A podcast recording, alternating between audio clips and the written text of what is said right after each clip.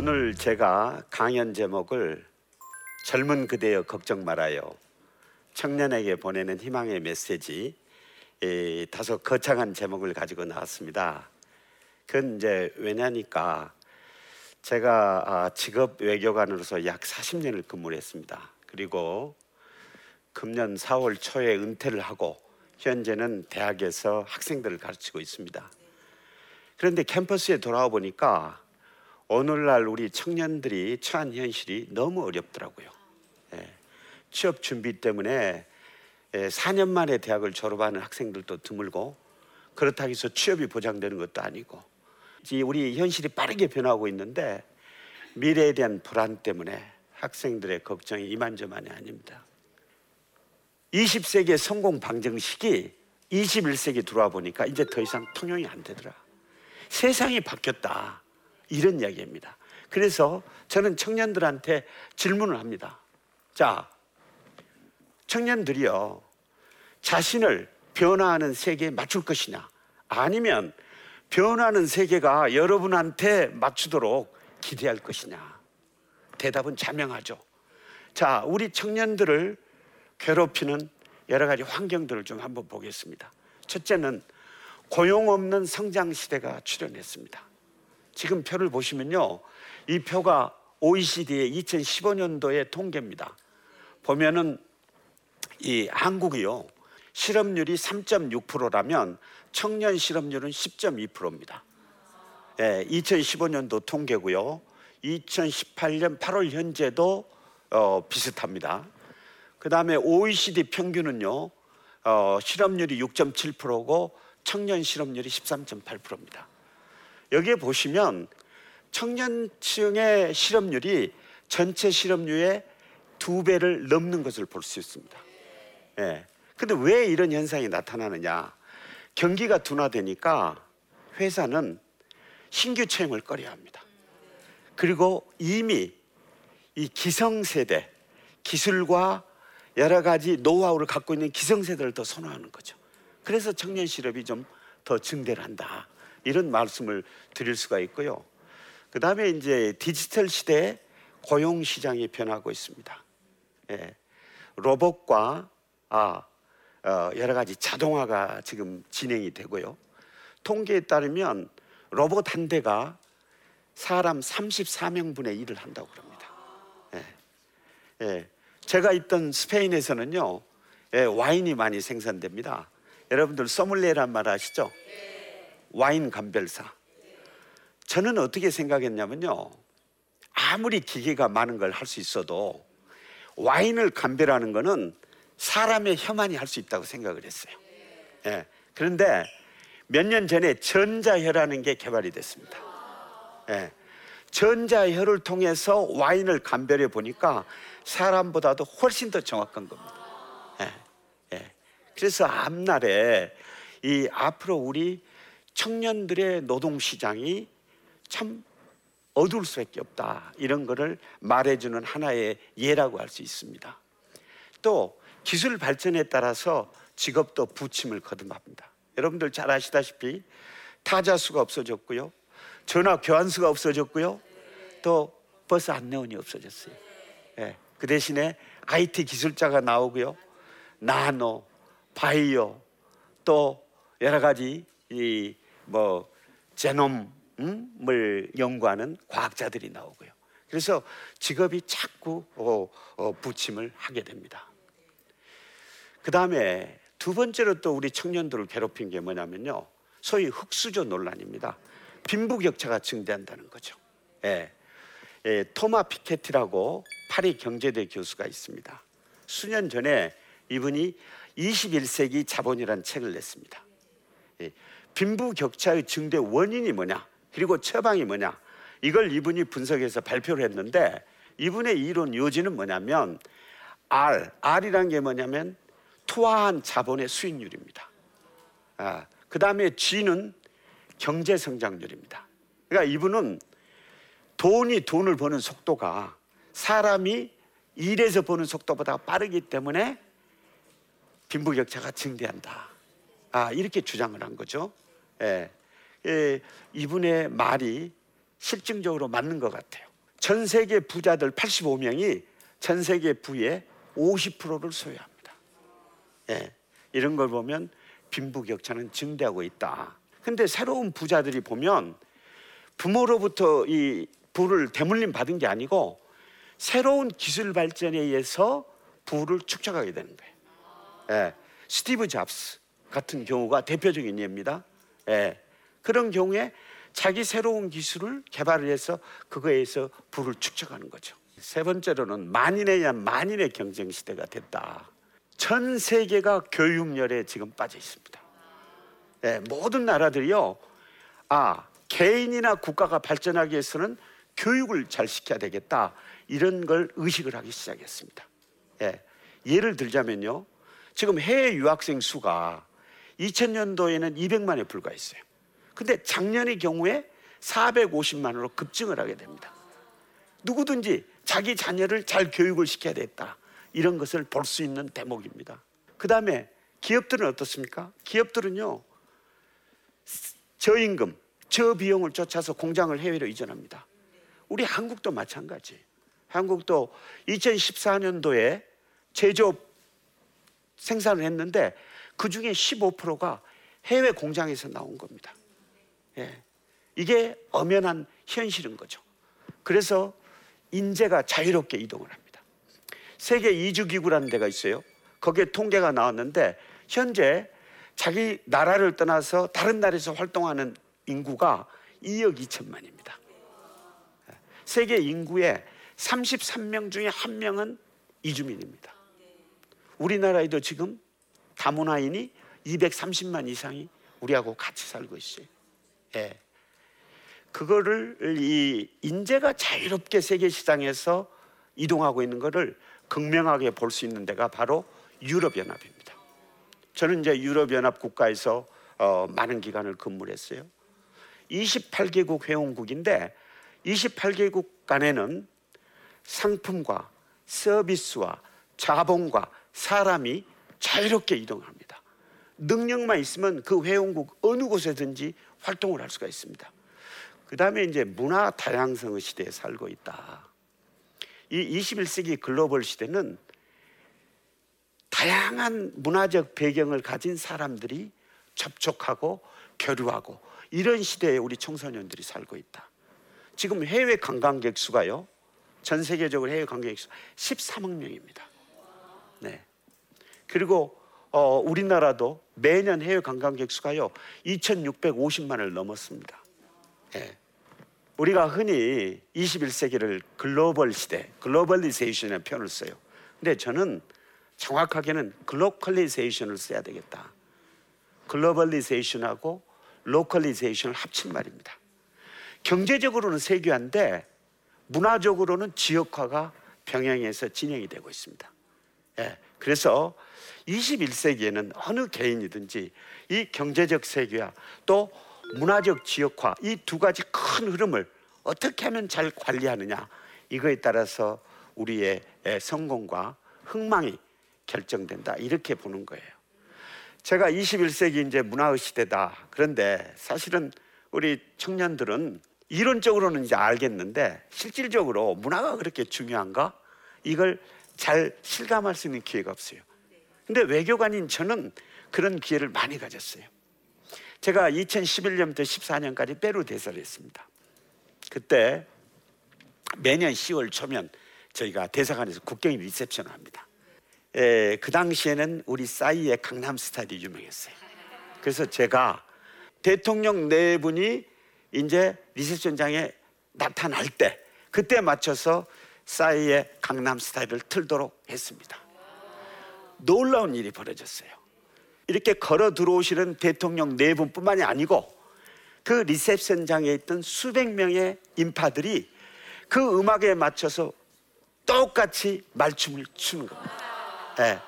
그 문화가 얼마나 큰 힘인지를 실감할 수가 있었습니다. 네. 또 하나 예를 볼까요? 제가 2001년도에는 청와대에서 근무를 했어요. 그때 이제 베트남 주석이 르엉 주석인데 그분이 국빈 방, 방한을 할 예정으로 있었습니다. 그걸 제가 이제 실무자로서 준비를 했었어요.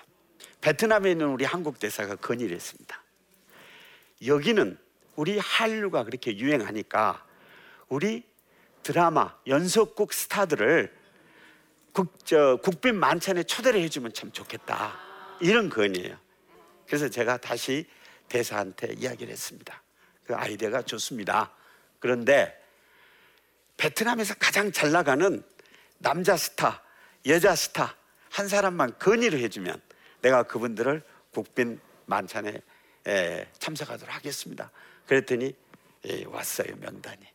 여자는 김남주 씨, 남자는 장동건 씨가 왔어요. 예. 그래서 이제 초대를 했어요. 국빈 만찬이 시작되기 전에 우리 김남주 씨하고 장동건 씨가 인사를 드리니까 르엉 주석 부부가 너무 좋아하는 거예요. 어? 어. 그리고 이제 우리 그때 이효 여사님께 말씀을 하는 거예요. 여사님 너무 감사합니다. 드라마에서 보던 에? 나의 우상 우리 한국 탤런트들을 이렇게 직접 만나게 해주셔서 너무 감사합니다. 근데 여기까지만 있었으면 괜찮았을 거예요. 제가 이제 나는 실무자니까 그 옆에 있었거든요. 근데 그 다음 말이 재밌어요. 르엉 국가 주석 부인이 우리 이효 여사한테 무슨 말씀을 했냐면요. 그런데 여사님, 우리 베트남에서는요, 요즘에 김남주 씨보다는 송혜교 씨가 더 뜹니다. 제가 그 이야기를 듣고 깜짝 놀랐어요. 국가 주석이라 국가 주석 부인의 일정이 얼마나 바쁘겠어요. 예. 네. 그런데 그 바쁜 분이 우리 드라마를 매일매일 챙겨보고 있었다는 사실이 드러나는 순간이었어요. 야, 정말 21세기는 문화의 세기다. 그러면 왜 이런 이야기를 하는가? 21세기에 우리 청년들이 성공하기 위해서는 타 문화에 대한 이해가 필요하다. 타 문화를 포용하고 융합하고 소통하는 그런 능력이 글로벌 시대의 생존을 좌우한다. 이 말씀을 제가 드리기 위해서 문화에 대한 이야기를 드린 겁니다. 자, 그러면 우리 청년들이 성공하기 위해서는 어떻게 해야 될까요? 저는 무엇보다도 개성을 강조를 하고 싶어요. 예. 문화 인류학자들은요, 집단주의 문화하고 개인주의 문화를 구분합니다. 잠시 이렇게 표를 보시면요, 여러분들이 아마 집단주의 문화의 그 특징과 개인주의 문화의 특징에 대해서 잘 이해하시리라고 봅니다. 왜 제가 개성을 가장 먼저 강조를 하느냐? 한국은 변화의 과정이 있지만 아직도 대표적인 집단주의 국가다. 예. 자, 여러분들, 우리가 누구 모르는 사람을 만나면 우리는 질문을 합니다. 집단이나 소속에 대한 질문부터 시작합니다. 우리. 아, 학교는 어디 나오셨어요? 고향은 어디세요? 이렇게 이야기를 해요. 그런데 외국인들은 취미는 뭡니까? 아, 직업은 뭔가요? 개인에 대한 질문부터 시작을 해요. 아, 우리는 대표적으로요, 우리 문화를 갖고 있어요. 우리 문화. 제가 전 세계를 돌아다니 보니까 우리처럼 우리라는 말을 많이 쓰는 나라가 없어요. 어, 우리 가족, 우리 학교, 우리 나라, 우리 회사. 나의 가족, 나의 회사, 나의 부모 이런 나으라는 말을 안 쓰고 전부 우리는 우리를 씁니다. 집단주의 문화 때문에. 미국에 있는 교포 아주머니가 한 번은 미국인하고 이야기를 하는데 우리 남편, 아우어 허스번드 그랬어요. 미국인이 깜짝 놀래 한국이 일부 다처제인가? 아, 아. 마찬가지로 우리는 이 어플로지 문화라는 게 사과 문화라는 게 사과 문화는 뭐냐? 우리는 발표 전에 이야기합니다. 제가 이 분야에 잘 예? 아는 게 없어서 죄송합니다만 또는 제가 말주변이 없어서 미안합니다만 예. 이런 문화는 사실은 외국에서 필요 없는 거죠. 예. 외국인들은 다른 기회가 주어지면 자기가 아는 범위에서 당당히 이야기하는 거예요. 자기 개성이 있기 때문이죠. 예. 우리가 요즘에 문제되는 게 갑질 문화입니다. 갑질. 갑질 문화가 왜 나왔습니까? 세계는 이미 수평 사회로 지금 발전했어요. 아직도 우리 머릿속에는 수직 문화가 있는 거예요. 그래서 저는 갑질 문화가 나오는 거예요. 이걸 아, 바꿔야 되겠다. 그래서 한국이 지금 대표적인 집단주의 문화인데 왜 개성을 강조하느냐? 창조적인 사고가 필요하다고 이야기를 해요. 글로벌 시대에는 또 개척 정신이 필요하다고 합니다. 그 기초가 되는 것은 바로 개성입니다. 예. 이제는 우리가 남을 모방해서 따라가던 시대가 지났어요. 그래서 우리가 창의력을 필요로 하는데 그러면 창의력을 하려면 독립적으로 사고를 해야 돼요. 스스로 선택할 수 있어야 돼요. 그것에 기반이 되는 게 뭡니까? 개성입니다. 여러분들이 이제 우리 자녀들이 많으실 텐데 자녀들의 개성을 좀 북돋아 줘라. 이렇게 말씀드리고 싶어요. 그다음에 두 번째는요. 속도보다는 방향이다. 한국은 대표적인 속도 사회입니다.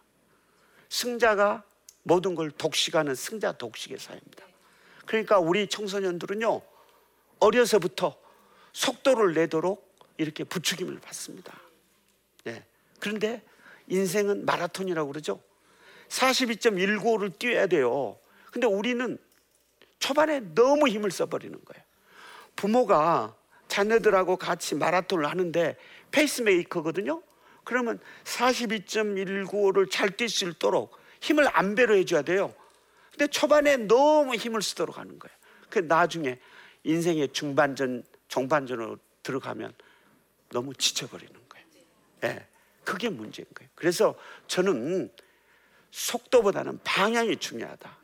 방향 중에서도 중요한 게 뭐냐? 인생의 의미, 목적, 이걸 우리 청소년들이 깨닫도록 해줘야 되겠다. 그러니까 목적이 이끄는 삶, 이게 중요하다. 저는 이걸 강조하고 싶어요. 저는 외교관으로 근무를 하면서요, 세계에서 어, 세계에서 이 리더들을 많이 만나봤어요. 여러 가지 예가 있지만요, 제가 한 가지 예만 여러분한테 소개를 할까 합니다. 찰스 슈압이라는 금융회사가 있습니다. 샌프란시스코에 이제 본사가 있고요. CEO가 이 베팅거라는 분이에요. 이분이 학교 다닐 때 공부를 아주 열심히 했어요. 예, 그래서 올 A를 맞고 졸업 시험을 앞두고 있었습니다. 근데 이제 생각을 했습니다. 내가 이 졸업 시험 열심히 준비해서 자기는 올 A 4.0 만점으로 대학을 졸업해야 되겠다. 열심히 준비를 해요. 경영 전략이라는 과목인데 시험일이 됐습니다. 교수님이 와서 시험 문제를 나눠줘요. 그런데 놀랍게도 백지입니다. 교수가 문제를 냅니다. 자, 제군들, 나는 여러분들한테 필요한 거는 다 가르쳤다. 그런데 한 가지가 빠졌다. 자, 내 시험 문제는 지금 이 빌딩을 청소하는 청소부 아줌마의 이름을 써라. 그 베팅거란 분이 처음으로 과락을 했어요. 그런데 이게 일생 동안 자기 자신의 교훈이 됐습니다. 무엇보다도 사람이 중요하다는 거. 예, 신분, 지위, 고하를 막론하고 사람은 자체적으로 가치와 인격을 갖추고 있다는 거. 이걸 자기가 알고 그걸 실천하고 있습니다. 그다음 이제 글로벌 소통 능력 아주 중요합니다. 여러분도 다 아실 거예요. 먼저 싱가포르 이야기를 한번 해볼까요? 65년도에 싱가포르이 독립을 합니다. 그때 1인당 소득이요 400불이에요. 네. 그런데 국부인 이관유 씨가 서거한 때가 2015년입니다. 그때 1인당 GDP가 6만 불입니다. 무려 140배가 증가를 했어요. 여러 가지 이유가 있죠. 비결이 있죠. 그 중에서도 저는 영어를 공용어로 택했기 때문이다. 예. 싱가포르는 다민족 국가입니다. 말레이어, 인도, 타미로 여러 가지가 쓰이고 있었어요. 중국어. 근데 리관유가 리관유 씨가 영어를 공용어로. 그래서 오늘날 싱가포르는 세계의 금융, 해운, 보험의 허브가 됐습니다. 그래서 외국어는 내 운명, 직업이 뭐든지 간에, 축구 선수이 간에, 우리 피겨의 여왕이든지 간에, 골프의 챔피언이든지 간에 누구든지 영어가 필요한 시대가 됐다. 이거를 어, 알고 실천을 해야 되겠다. 이런 말씀을 드리고요. 세계를 향해 도전하다. 이게 굉장히 중요한 겁니다. 한국 시장은 너무 짧, 너무 적습니다. 예.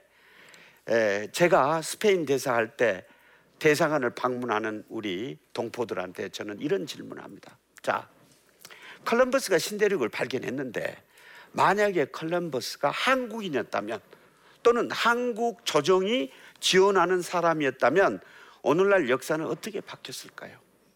만일 한국인이 신대륙을 발견했다면 오늘날 우리 정치, 경제, 문화의 활동 반경은 너무 커지지 않았을까요? 한국어가 유엔 공용어가 되지 않았을까요? 세계 5억 명 이상이 한국말을 사용하고 있지 않을까요?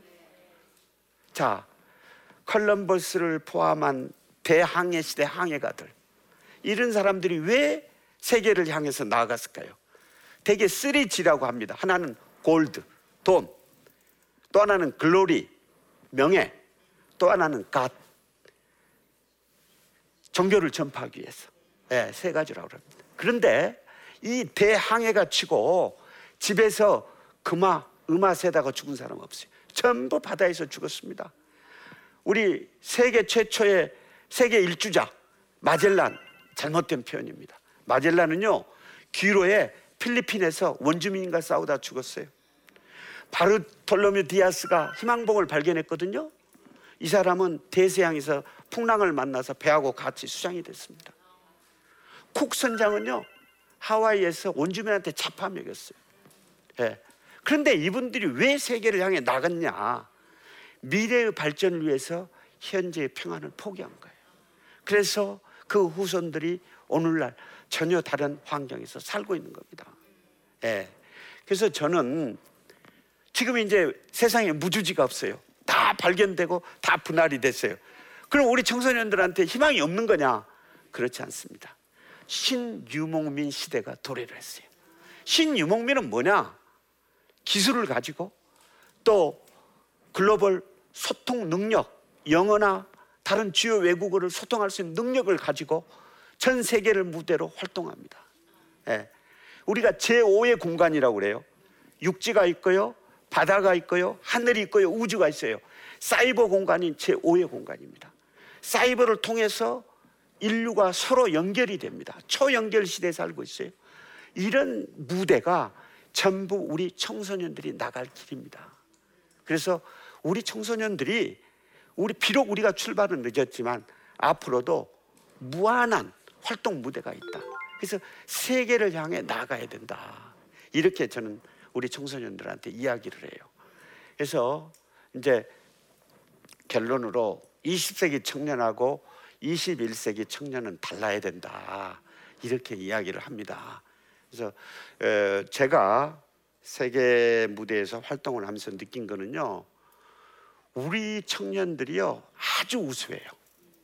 네, 아주 우수하고요. 그 다음에 성실하고 노력을 많이 합니다. 예. 그래서 우리 청년들한테 좀 더 많은 개성을 주어, 주고요. 그 다음에 속도보다는 방향을 좀 신경을 쓰도록 하고요. 그 다음에 글로벌 소통 능력으로 무장을 시켜서 세계 무대를 향해서 나아갈 수 있도록 한다면 우리 많은 우리 청년들이 글로벌 시대에 성공할 것이다. 이렇게 확신합니다.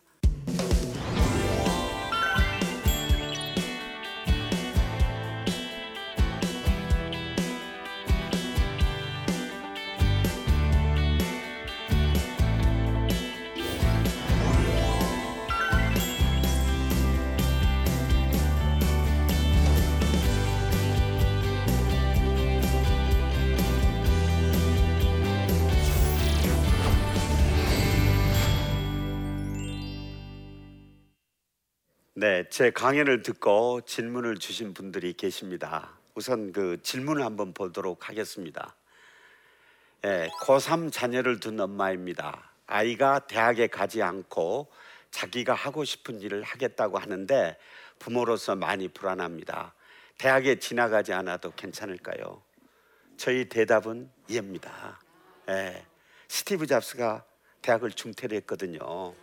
그런데 부모로서 아이가 대학에 안 가겠다면 불안할 거예요. 그래서 저 같으면 자녀한테 이렇게 얘기하겠습니다. 그래? 네가 그렇게 어렵게 내린 결정이라면 나는 존중을 하겠다. 그런데 무슨 일을 하든지 좋아하는 일을 하고 잘하는 일을 해야 된다. 그리고 사회에 기하는 일을 해야 된다. 이렇게 하면 아마 자녀도 대학에 안 가겠다는 선택을 할 때 그 책임감을 더 무겁게 느끼지 않을까 그렇게 생각합니다. 그리고 전 세계적으로 보면 이미 앞으로 어, 수십 년 내에 대학이 없어진다고 그래요. 예, 자격보다는 능력의 시대라는 거죠.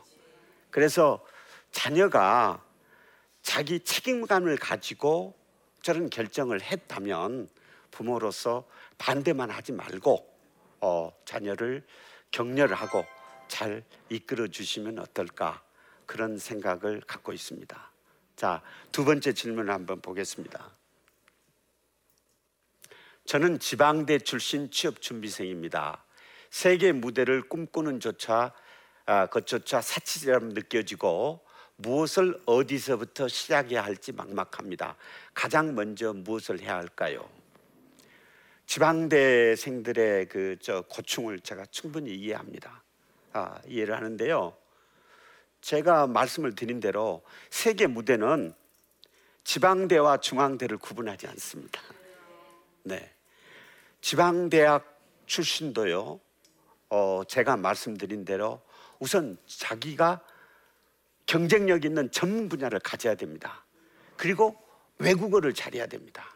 그래서 세계 의 문을 두드리면 시장은 반드시 열립니다. 제가 스페인 대사를 할 때 우리 미술가 여성 미술가 한 분이 찾아와서 스페인 마드리드에서 그 전시회를 열었습니다. 대단한 성황을 이뤘습니다. 어, 유럽에서도 손꼽히는 미술과 화가가 됐습니다. 그래서 제가 전역을 하면서 물어봤어요. 이렇게 성공하고 있는 비결이 뭐냐? 그랬더니 어려웠지만 자기도 지방대 출신으로서 좌절하고 싶고 낙심하고 싶고 너무 어려웠지만 용기를 내서 세계의 문을 일찍부터 두드렸다. 그래서 좋은 매니저를 만나 가지고 독일에 있는 매니저를 만났어요. 그래서 그분이 길을 열어줘서 오늘날 자기가 유럽에서 아주 유명한 화가가 됐다 이렇게 말씀드린 거예요. 세계 무대는 지방대 중앙대를 차별하지 않는다. 중요한 건 당신의 능력이다. 이렇게 말씀을 드리고 싶습니다. 네. 오늘날 그 우리 청년들이 처한 현실이 너무 막막하고 어둡고 불안하고 다 그 이해합니다. 그러나 어, 제가 강연을 통해서 말씀드린 대로 세계는 급변하고 있고 급변하는 시대에 맞추어서 자신을 잘 적응시켜 나간다면 반드시 이 성공의 길이 열린다 이렇게 확신합니다. 또 방향을 잘 세워서 세계 무대로 진출하시기를 응원하겠습니다. 대단히 감사합니다.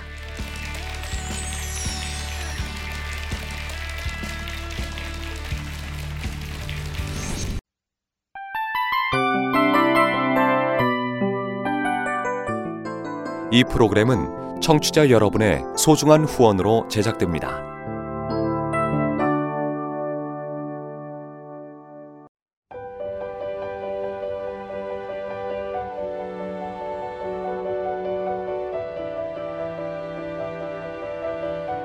세상에는 수많은 교회들이 있지만 더 깊이 있는 말씀 강해를 찾기 위해 크기로만 교회를 선정하지 않습니다.